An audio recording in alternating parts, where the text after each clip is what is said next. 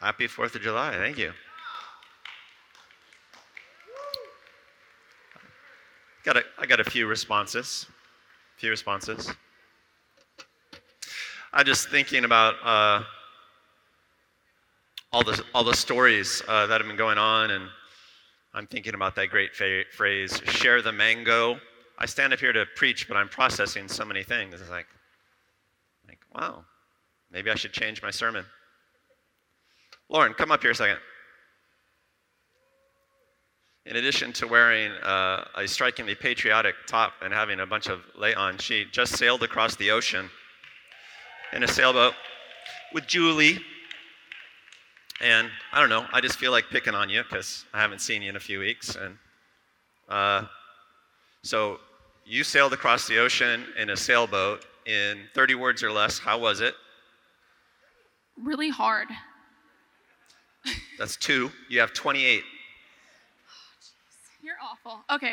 Um, it was epic, have 26. uncomfortable, wonderful, and terrible all at the same time. And we we basically call it amnesia. Um, you have a really couple hard days. Winds are howling, and the boat's just going crazy, and you have to hold on for dear life to move ever. And uh, and then you get a calm day, and you're sitting on the you know in the cockpit drinking a beer, listening to Jimmy Buffett, and you're like, this is amazing. It was never hard. It's fine. It's fine. You know. So like it's it's a crazy roller coaster ride. And, and quickly, what kind of boat was it?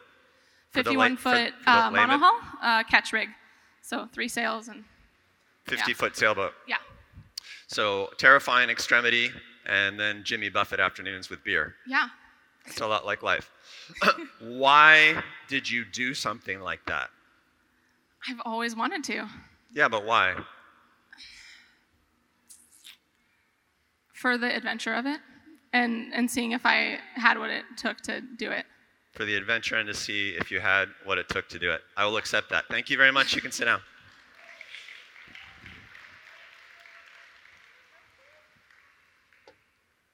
I don't know what's with the your birthday or something? Yes, it's your birthday too. I picked on you for your birthday because I knew it was your birthday. All right, for the adventure and to see if she had what it took to do something like that. Anybody want to sail across the ocean in a sailboat? All right, next time you can go. Talk to Julie. Um, in a slightly related question, do you want a mission that costs your life? How many? You want a mission that costs your life? Anyone? Three of you. Okay, all right, great. You don't want a mission that costs you your life? I'm thinking about that this week, and I think really, if you would stop to think about it, a lot of you would at least say that the answer is not necessarily no. Uh, I think there is something in most of us. There is a there is a kernel of adventure and Don't know, a, a, a seeking for extremity and bursting through frontiers. I, I just think that's part of what makes us human. And there is an interesting relationship between that adventure sense and faith, I think, the life of faith, and certainly the life of faith to which Jesus calls us. Anyway, just put a pin in that thought and, and let it rotate in your mind a little bit as we talk about um, Jesus teaching today. We're in the middle of this sermon series about doing it how Jesus did it.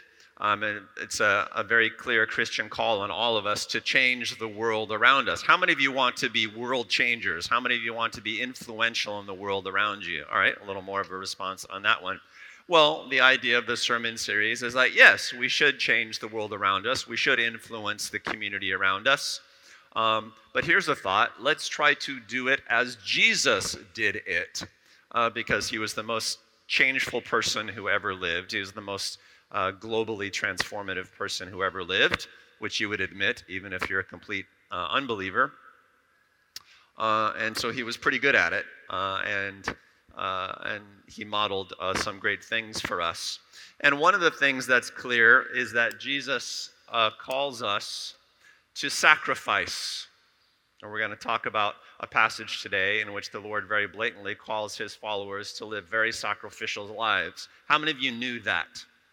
How many of you know that Jesus calls us to sacrifice for the world around us, to be generous and to be loving? How many of you know that?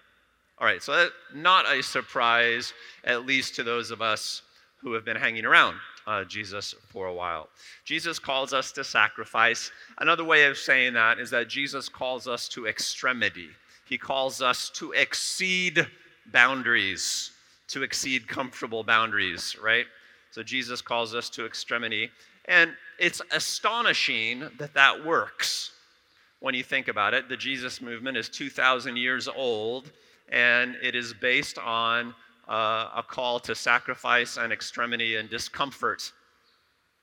And it's going strong. You know, it's never been stronger in the world. And that's really astonishing when you think about it. So, what's going on there? I've had a busy week. Uh, it's been kind of a crazy week. Uh, Sonia and I and the kids moved out of the house that we have been living in for 15 years in Manoa. It was a move week. How many of you know what that means? Yeah, we moved. We moved out of a family home of 15 years. Yeah, okay, so you get it. You get what that's like. And it's been a long, involved process. Uh, and it, was crazy because we're buying another house. We're kind of kind of downsizing. We're altering the sort because you know our family has changed quite a bit been a tough season. Some of you know, you know, we lost my grandmother, we lost Nana as well, so that's changed our family situation. And buying a, another house has been really difficult. Selling ours has been difficult. Uh, currently, our household is spread across two different locations because we can't move into our new house because it's got a tenant with a lease that we need to honor, and it's very complicated. Our family is about to be spread over three locations, JoJo's probably going to go off now. She has just graduated from high school. She's going to be doing her thing in a different place. if you ask me if I'm ready to make big sacrifices for Jesus, my honest response today would be uh, I'm too tired and overwhelmed in life right now to make any sacrifices for Jesus. Can I get an amen from anyone? Yeah, and because we, we kind of live in that spot, you know. Uh, it, has been a, it's been a really, really tough year for the Sang family, and a really, really tough year for me in particular. And I just don't have the energy to die for Christ right now. Which, which sounds, sounds kind of silly, right? It's like, oh, yeah, I want to give my life for Jesus. I want to die for Christ. But it takes a lot of energy. And, and right now, I'm just trying to get by. Uh, I'm too busy getting by to die. Uh, and, and that sounds silly, but that's often exactly where humans live, is it not? It's like, oh, I love a higher calling, and if you're a Jesus follower, oh, I'd be totally willing to sacrifice my life for Jesus. But I'm just struggling to survive right now, so it doesn't make any sense, but of course, it kind of makes experiential sense to most of us. Clap your hands if you know what I mean. Are you following me? So that, that's the situation. Theoretically, believers are are, are ready to lay down their lives for, for God. Because, I mean, eternity is at stake. You know, our eternity is at stake, and other people's eternity is at stake. I mean, there's nothing grander than that. So, of course, of course, we'd lay down our lives for something like that. But practically, I mean, we're just trying to get by. You know, we're just, we're just so busy, and we're so busy trying to make life work that we just don't get around to sacrificing our life uh, too hard pressed. And it's safe to say that most of the world is just trying to get by in that way. You know, most of the world is just trying to make life work, maybe with a little enjoyment in it, maybe with a little love in it. You know, most of the world is just kind of there, you know, pursuing those things, sometimes well, sometimes darkly, but that's where the world is. Uh, but when you're, you're, you're just trying to get by, when that's your focus, you don't feel like a superhero, spiritual warrior, missionary prophet, do you? You know? And then when somebody says, Are you ready to die for Jesus? it just seems very incongruent. You know? You have to be some sort of crazy person to, you know, wake yourself up to that adventure spirit in you. I don't know, you got to get in a 50 foot sailboat and sail across the ocean to gales or something like that. I mean, nuts! Who would do that? Who would do that? Just to scratch that itch. Anyway, Jesus spoke to people who were in that place, I think. Jesus spoke to people who were really hard pressed just to get by. And here's a very famous passage. I bet a lot of you uh, are familiar with it from Luke chapter 9. Uh, what's going on here is Jesus has been, uh, he's been very busy. Uh, he's been healing people. Uh, he's just fed 5,000 people uh, with a, a, little lunch. He's been doing all these miracles. And, and Jesus gets a little time with his, uh, his 12 closest people and uh, his follower, probably a group that would be about this size. And he's having a conversation uh, with them and he says, Who do the people say that I am? And, and his disciples say, Well, you know, some of them think that you're a great prophet. Some of them think that, you know, you're this sort of leader, that sort of leader. Uh, and then uh, Luke 9, verse 20, we pick it up. But what about you? He asks, Who do you say that I am? How, how are you perceiving our little group mission? How are you perceiving my leadership? What thoughts are running through your head, guys? And Peter answered, Well, you're, you're God's Messiah. You're the promised one. You're the guy that the whole nation has been waiting for and needs. And Jesus strictly warned them not to tell this to anyone.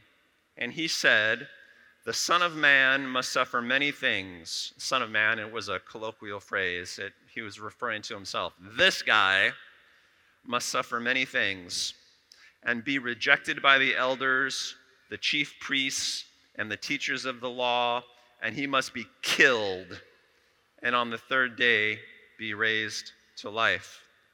Then he said to them all, Whoever wants to be my disciple, must deny themselves and take up their cross daily and follow me.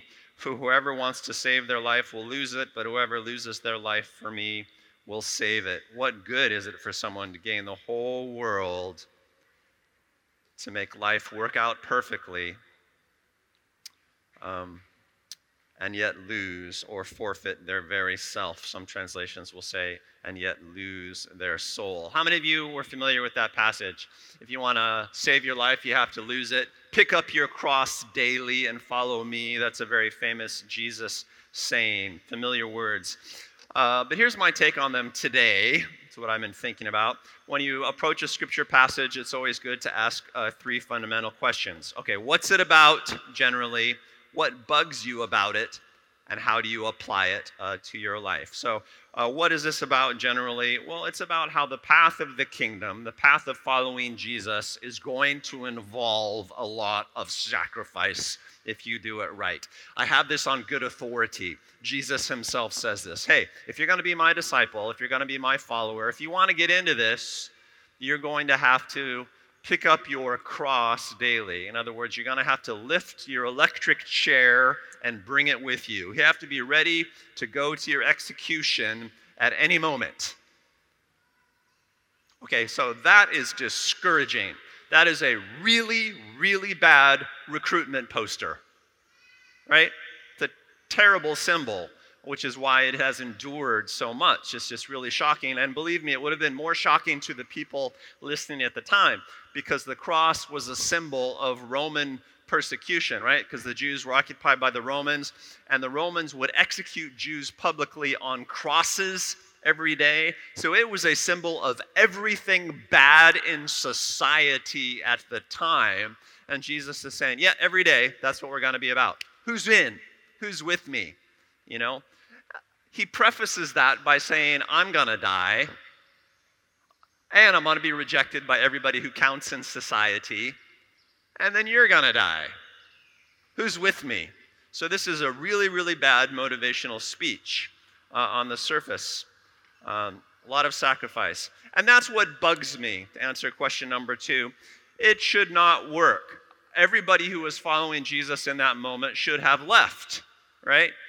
Peter's like, You're the Messiah. And Jesus implicitly agrees with him, right? He doesn't deny it. He says, Yes, I am the great leader that everybody's been expected Now, I'm going to die, and so are you. That's how this is going to work. It makes no sense. It should have offended people. It should have turned them off. It should have confused them mightily. Uh, maybe it confused them, but evidently uh, the movement does not fall apart uh, at that moment. How is it that calling people to sacrifice and unfair responsibility and burdening them with an overwhelming burden, how does that, how does that make people want to follow you? What's going on there? It's a very provocative moment. Are you with me? Do you understand? Put yourself in that place. They didn't have 2,000 years of tradition. They were hearing it for the first time. And I think this is just a, a shocking, shocking moment. So that's what, what bugs me. Imagine if somebody do that today. It's July 4th. I'm a history buff. I was thinking about, you know, recent history and current affairs. Could you imagine some political leader standing up today and saying, sacrifice more? It's really not what's going on in culture today, right? Nobody's calling us to sacrifice more. People are calling us to, hey, you should have more. You deserve more. That's what's going on, right? Uh, I was thinking of uh, John F. Kennedy's uh, inaugural address, in which he said famously, one of the, the most famous lines from all inaugural addresses ask not what you can do for your no, excuse me ask not what your country can do for you Ask what you can do for your country. And the crowd roared approval. Could you imagine somebody, some politician saying that today? Would not fly very well, would it? Times have changed. Uh, and Jesus said something way more extreme than that, and it didn't destroy his, his movement. And then, you know, how do we apply something like this? This, this severe statement. How do you apply it? How does it help us? And that makes me think of a question. Consider it with me for a moment. I know it's, it's kind of a weird question uh, on this bright July 4th, but work with me. If you knew for certain that you were destined to die for Jesus, that you were literally going to u- lose your physical life for Jesus, how would that make you live your life? You were destined to die for Jesus. Not much you could do about it. How would it make you live the, days you have remaining? Just going to give you a few seconds to think about it. I know it's a weird question. It's like every question I ask is depressing. I know, I know. But just how would it make you live?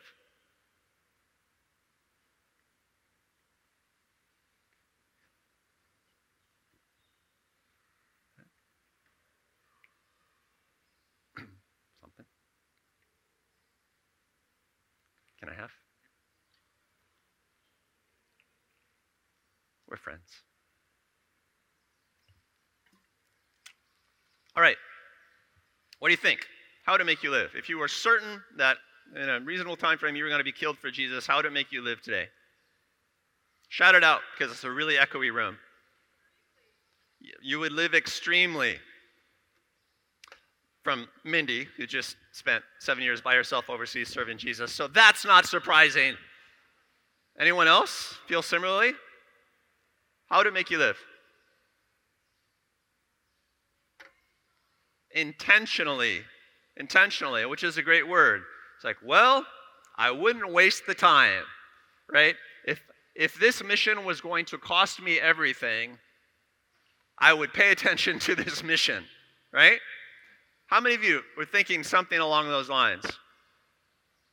How, yeah, be fearless. That's another great one. It's like, well, all right, it's going to end very badly. I might as well not worry about it. you know, if uh, if uh, if I die prematurely, ah, uh, well, you know. In a way, I think we all are going to die for Jesus in the sense that you know we are gonna die, uh, you know, that's coming, and we should probably live extremely and fearlessly and intentionally. But it focuses the mind.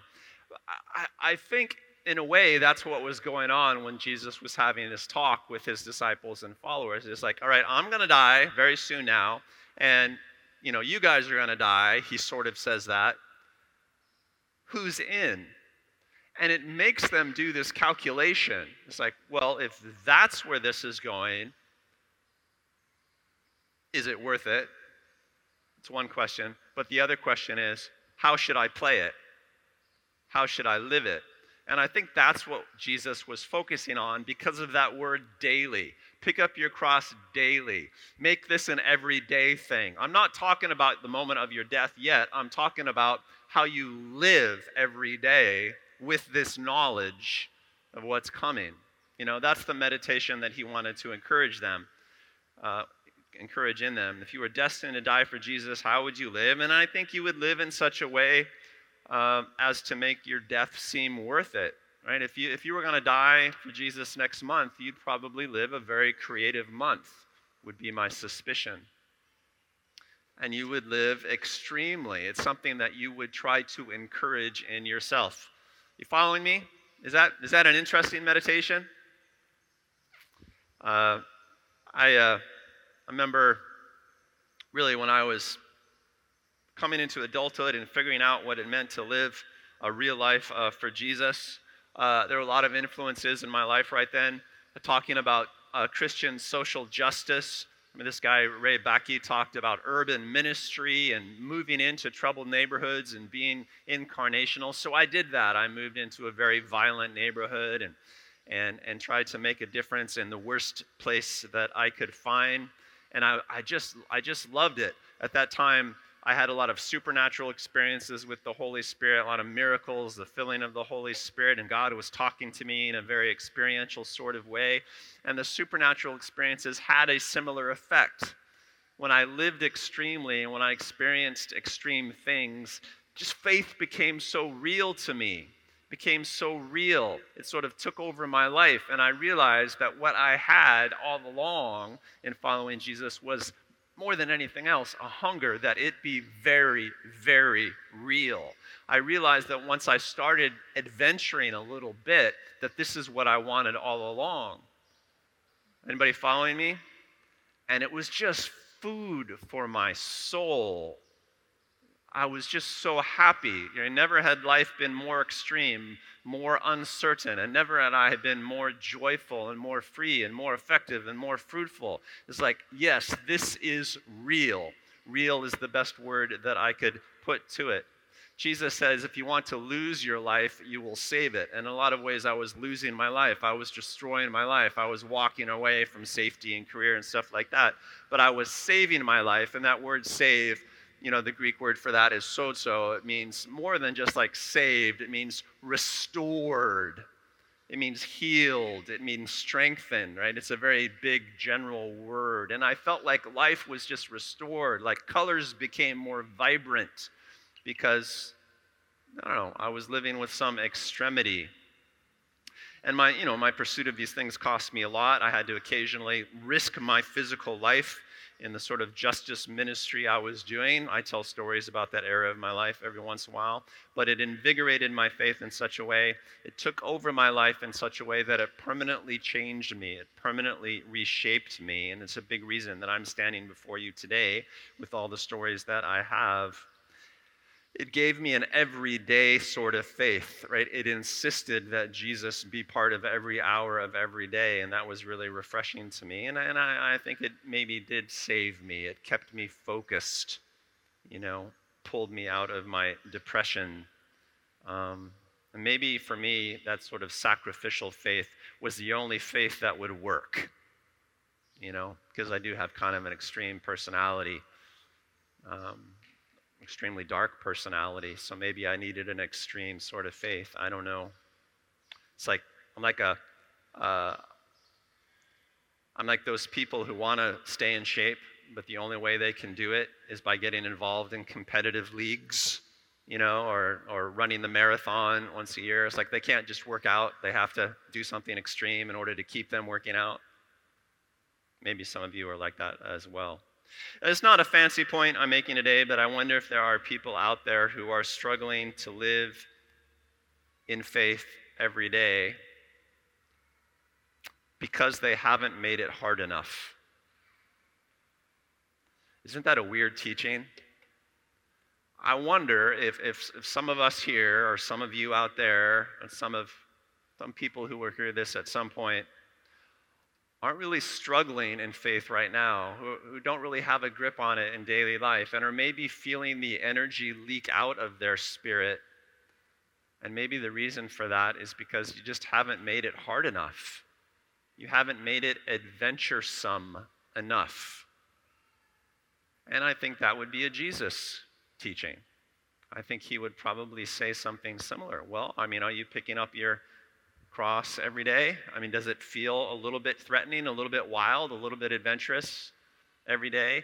Because if it doesn't, it's not going to be very changeful. You know what I mean? You cheat yourself by not really challenging uh, yourself. Uh, and, and, you know, call me crazy, but sometimes when people are stuck in overwhelming challenges, when it's just hard to get by in life, how many of you are finding it hard to get by in life? Just to get by. These are crazy, challenging, unstable times. It's hard just to get by in life. Well, what you need perhaps is someone to come along and say, well, you need to sacrifice at a higher level. You need some adventure then. You need a big challenge then. What do you mean I need a big challenge? I got plenty of challenges. No, no, no. We need to up the ante some. It's counterintuitive advice, but I think it's Jesus' advice. You know, a higher calling for a higher you, and it gives you perspective on all of the other stuff. You know, you need a calling that makes other things in life seem paltry by comparison. It puts your world in order by putting things in perspective, life and death perspective, you know. Sometimes you need a life and death moment that can be really helpful. You know, I, I know you're an at home parent who, you know, homeschools three kids and your family is struggling just to pay the bills. I know. And, and I know that you have, you know, your regular job that you're trying to do and also the side hustle that you have to do just to kind of keep the household together. I know that. And I know that you've got all these weird family pressures and, in, in your house and then your extended family, all the craziness, all the obligations and responsibilities that you have to juggle. I know. I know that. And I know that you're overcome with this haunting dissatisfaction every day, and there are big problems in life right now over which you have no control. I know. I know. And sometimes in that chaos and in that burden, the only answer is to put more on the line for Jesus. Isn't that nuts? But I think that's often uh, the case. Sometimes extremity is the only way. Well, oftentimes, a little extra extremity is the only way. Almost always, extremity is the only way. And I think that would be the Jesus teaching. And that's how he did it. He called people to that exactly, as unfriendly and uninviting as it sounds. You know, that's what he did. Jesus called people to extremity. Uh, and so, on this Independence Day, I just wanted to encourage us don't be afraid of being extreme. Don't be afraid of a little revolution. Uh, that's my message today. I stole it from Jesus. Oh, Father, um, it is odd to think that extremity is refreshing and empowering.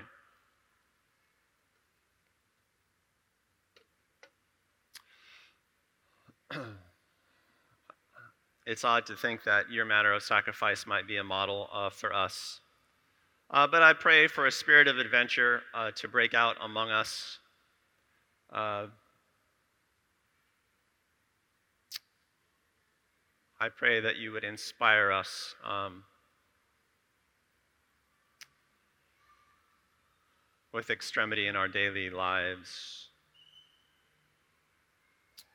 I just want to recommend uh, to the group, uh, to various ones of you, I think the Lord is, is speaking uh, a great way to be extreme right now is just in the area of hospitality, just to be extremely hospitable to people, to really open your house, uh, to really share your meals, uh, to really uh, share your family. Open your residence. So much good comes from that.